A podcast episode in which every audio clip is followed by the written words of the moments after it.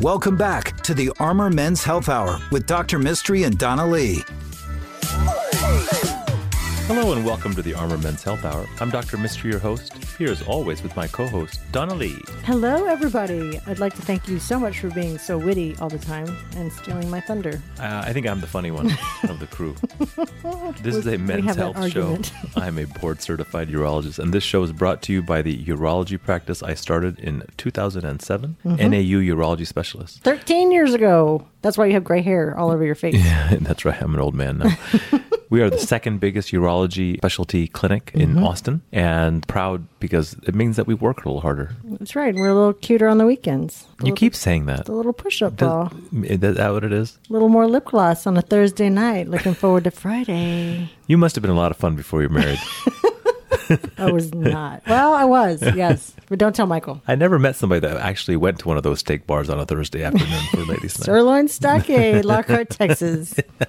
I was thinking like Steiner Ranch Steakhouse, but he was Sirloin Stockade.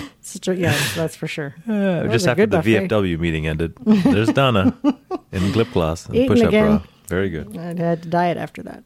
This show is focused on men's health issues. Many of them are urologic in nature, but we bring up a number of different subjects, things that men should know about health wise, steps men should take to lead a healthy life. We've seen a ton of guys in the clinic that just come for general wellness checkups, and we love that. Mm-hmm. Just this idea of I'm 30, I'm 40, I'm 50. I'm not sure if I'm getting all the basic things I'm supposed to get, but also are there additional tests, things that can be a little bit more cutting edge, a little bit more informative, things that don't cost too much money that can tell me something about about myself. An example of that is the Heart Saver CT scan that we often get that tells us about any cardiac plaque or calcifications in the coronary arteries. It mm-hmm. costs less than 100 bucks. My husband had that done. Yeah, it costs less than a hundred bucks, and it can tell you exactly, you know, if you're at risk. And, and we use it a lot when we find younger guys who have high cholesterol levels to decide whether or not they need treatment or not. So, if you're looking for a general wellness checkup, it's something that we we love to see you for when it comes to men's health issues. Most of the men have another men's health issue they come for: ED, Right. BPH, something of that nature. Their, their penis leads them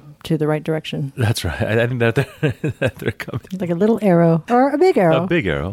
We don't say little arrow. no, a little arrows That's around right. here. That's right. So, if you have questions or you want to see us as a patient, uh, Donna, how do people get a hold of us? How do they find us? That's right. You can call us at 512-238-0762 during the week. You can ask for me if you'd like. Our Armor Men's Health Gmail is um, where you can send your questions. They're amazing, and we'll keep them anonymous just for you. I'll also send you the podcast after it airs on KLBJ News Radio. Um, Armor Men's Health at gmail.com. And then our website is armormenshealth.com. We're in Round Rock, North Austin, South Austin, and Dripping Springs, Texas. So for those of you in Ireland, this means nothing to you, but we'll answer your questions anyway. So what do you, we have a topic to discuss today? I thought we'd talk about, oh, I, I discuss oftentimes on the show various things that we do for prostate cancer patients. Mm-hmm. We have high intensity focused ultrasound. We've discussed radiation therapy with Doug Rivera from Austin Cancer Center. Mm-hmm. We've talked about, oftentimes, talk about the importance of pelvic floor physical therapy to mm-hmm. maintain continence. I've talked about erectile dysfunction, and I've talked about nutrition with Shifali, our in house nutritionist. Right. But I was thinking to myself, thing that I do the most commonly is I take people's prostates out. Right. And we don't talk about that. Very We don't talk about it very often. And I think it's a scary subject for a lot of guys to think about, to talk about. Right. And uh, we've both had family members that have been diagnosed with prostate cancer and Mm-hmm. have to weigh the options of whether removing their prostate or how they're going to treat it. Do you really need a prostate? Is it like a spleen? You don't need the spleen either, ironically, All right. That's what I'm wondering. Can you just, you can live a life without it. or a brain. Oh, I don't know. I don't know that one. I've been doing just fine. uh, so the, the prostate gland is a reproductive organ. It plays a role when you're young to make semen mm-hmm. to feed the sperm. So the sperm come from the testicles and it gets fed into the prostate and then the prostate makes a fluid to help those sperm live as they're supposed to live inside the uterus and fallopian tubes of a woman Right. before they find the egg. That's like the job of the prostate. Okay. So that's why 20 year olds don't have a problem with their prostate. The body spends a lot of time making sure the prostate's like healthy and well oiled. Oh, But just like a car that sits in the garage, you know, your 50 year old prostate that's not trying to have a baby anymore, getting tired. it's going to get tired and, and, and old and it's going to have problems with it. that was a heck of an, an uh, analogy. Well, that's why we say that if you want to keep your prostate healthy, make sure you're ejaculating all the time. Oh Lord. Because now you're fooling your prostate into thinking that it's trying to have babies. Oh, okay. That makes sense. So for all those wives out there, Just let your husbands ejaculate. because it's called prostate exercise. and it's going to keep that prostate healthy. And in fact, rates of prostate cancer are less in men who mm-hmm. ejaculate more often. Mm-hmm. And we get patients, the, the classic patient that's going to benefit from a prostate removal, also known as a radical prostatectomy, mm-hmm. is going to be a younger patient, which we define when it comes to prostate cancer as under 70. Oh, so we're not talking about a 40 year old, which Right. sometimes do have prostate cancer. But if you're under 70 and in reasonably good health and your cancer is considered to be fairly aggressive, mm-hmm. we would consider taking the prostate out. Okay. When, when we diagnose prostate cancer in the office, we use all these tools. There's all these mathematical models and all these tools that we can use. The most popular one we use is called the Memorial Sloan Kettering Cancer no- Nomogram. And we can use the data from your biopsy, your PSA, and we can tell you based upon thousands and thousands of men what is the likelihood that your cancer is going to spread or would benefit from getting it removed. And so we can give you numbers. Hmm. It's not just like our feeling. Some general feeling. I sense that. I sense that you would have a, a better outcome with a massive surgery. Now, the radical prostatectomy is it would be considered a major surgery. It takes about two hours. I do those uh, procedures robotically. People often wonder, like, is the robot doing it? Right? Because you're in a different room. I'm not in a different room. I'm you're right like next in to the, table. You're across the street I am not. telling a robot what to do with your booty. via via text messaging. Dear robot, Dear robot, do this. please this.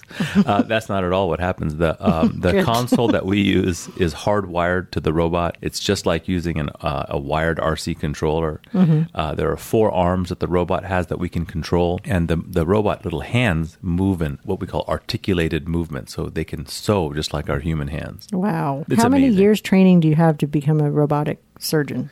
Well, when I was training way back in the old days, A day. there were only there were only four robots in the country. oh, And at Baylor, it took us a hundred cases, uh, you know, before we even felt like we could reasonably tell people to do this. wow. and today, most trainees come out knowing how to do the robot. And so, most of the time, if you get a well trained urologist, they can do a robotic procedure. Now, depending on how you practice, you can come out knowing something and not practice it, and maybe you don't want to go to that guy. But making sure that the surgeon that you go to seems reasonably comfortable in the procedure, was well trained. And I personally think that uh, you should go to one that does a wide variety of robotic cases. Because if you if there's a problem in the room, and you need somebody with a special set of skills and they don't have that, then that I think is going to be an issue. Right. Because not all urologists do that. Not all urologists. Do I think that. people might assume that. That- That's a that's a great point. A, a lot of times when you go to a big group where you'll meet the doctor and they'll want you to do a surgery, they'll send you to one of their partners, which is fine. But you should meet that partner and you should make sure you feel comfortable with them because mm. in the end, that relationship between surgeon and patient is so critical. You're you're putting your life in their hands, and you should know.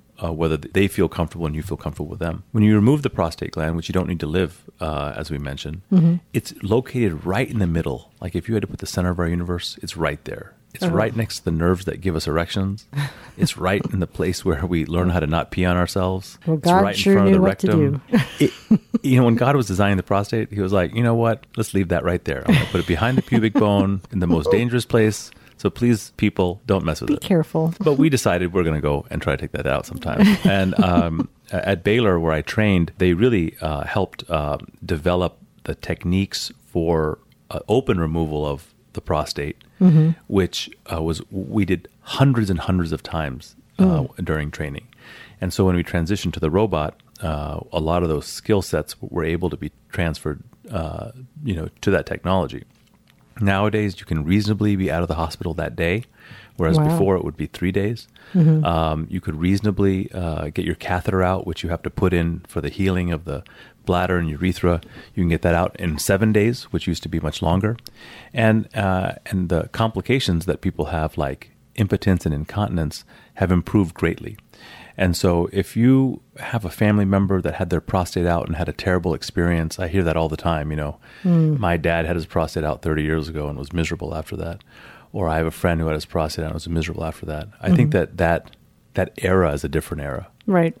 And today, we're much more used to people coming in and say, "Oh yeah, I had my prostate out, but you know, I'm feeling great." Yeah. And uh, because the oncologic outcomes, meaning the cancer cure outcomes, are so much better. Um, I think that if you have been diagnosed with prostate cancer and you've been scared about getting a radical prostatectomy, even though one's been recommended to you, uh, you would, you should seek a second opinion. Maybe it's just the surgeon you're not comfortable with, and once you find the right surgeon and the right therapy for you, uh, your your ability to be happy with your therapy goes through the roof. Awesome. Well, thanks for that. That was very detailed. How do people get a hold of us? You can call us at 512 238 0762, and our website is armormenshealth.com. Thank you so much. The Armor Men's Health Hour is brought to you by Urology Specialists. For questions or to schedule an appointment, please call 512 238 0762 or online at armormenshealth.com.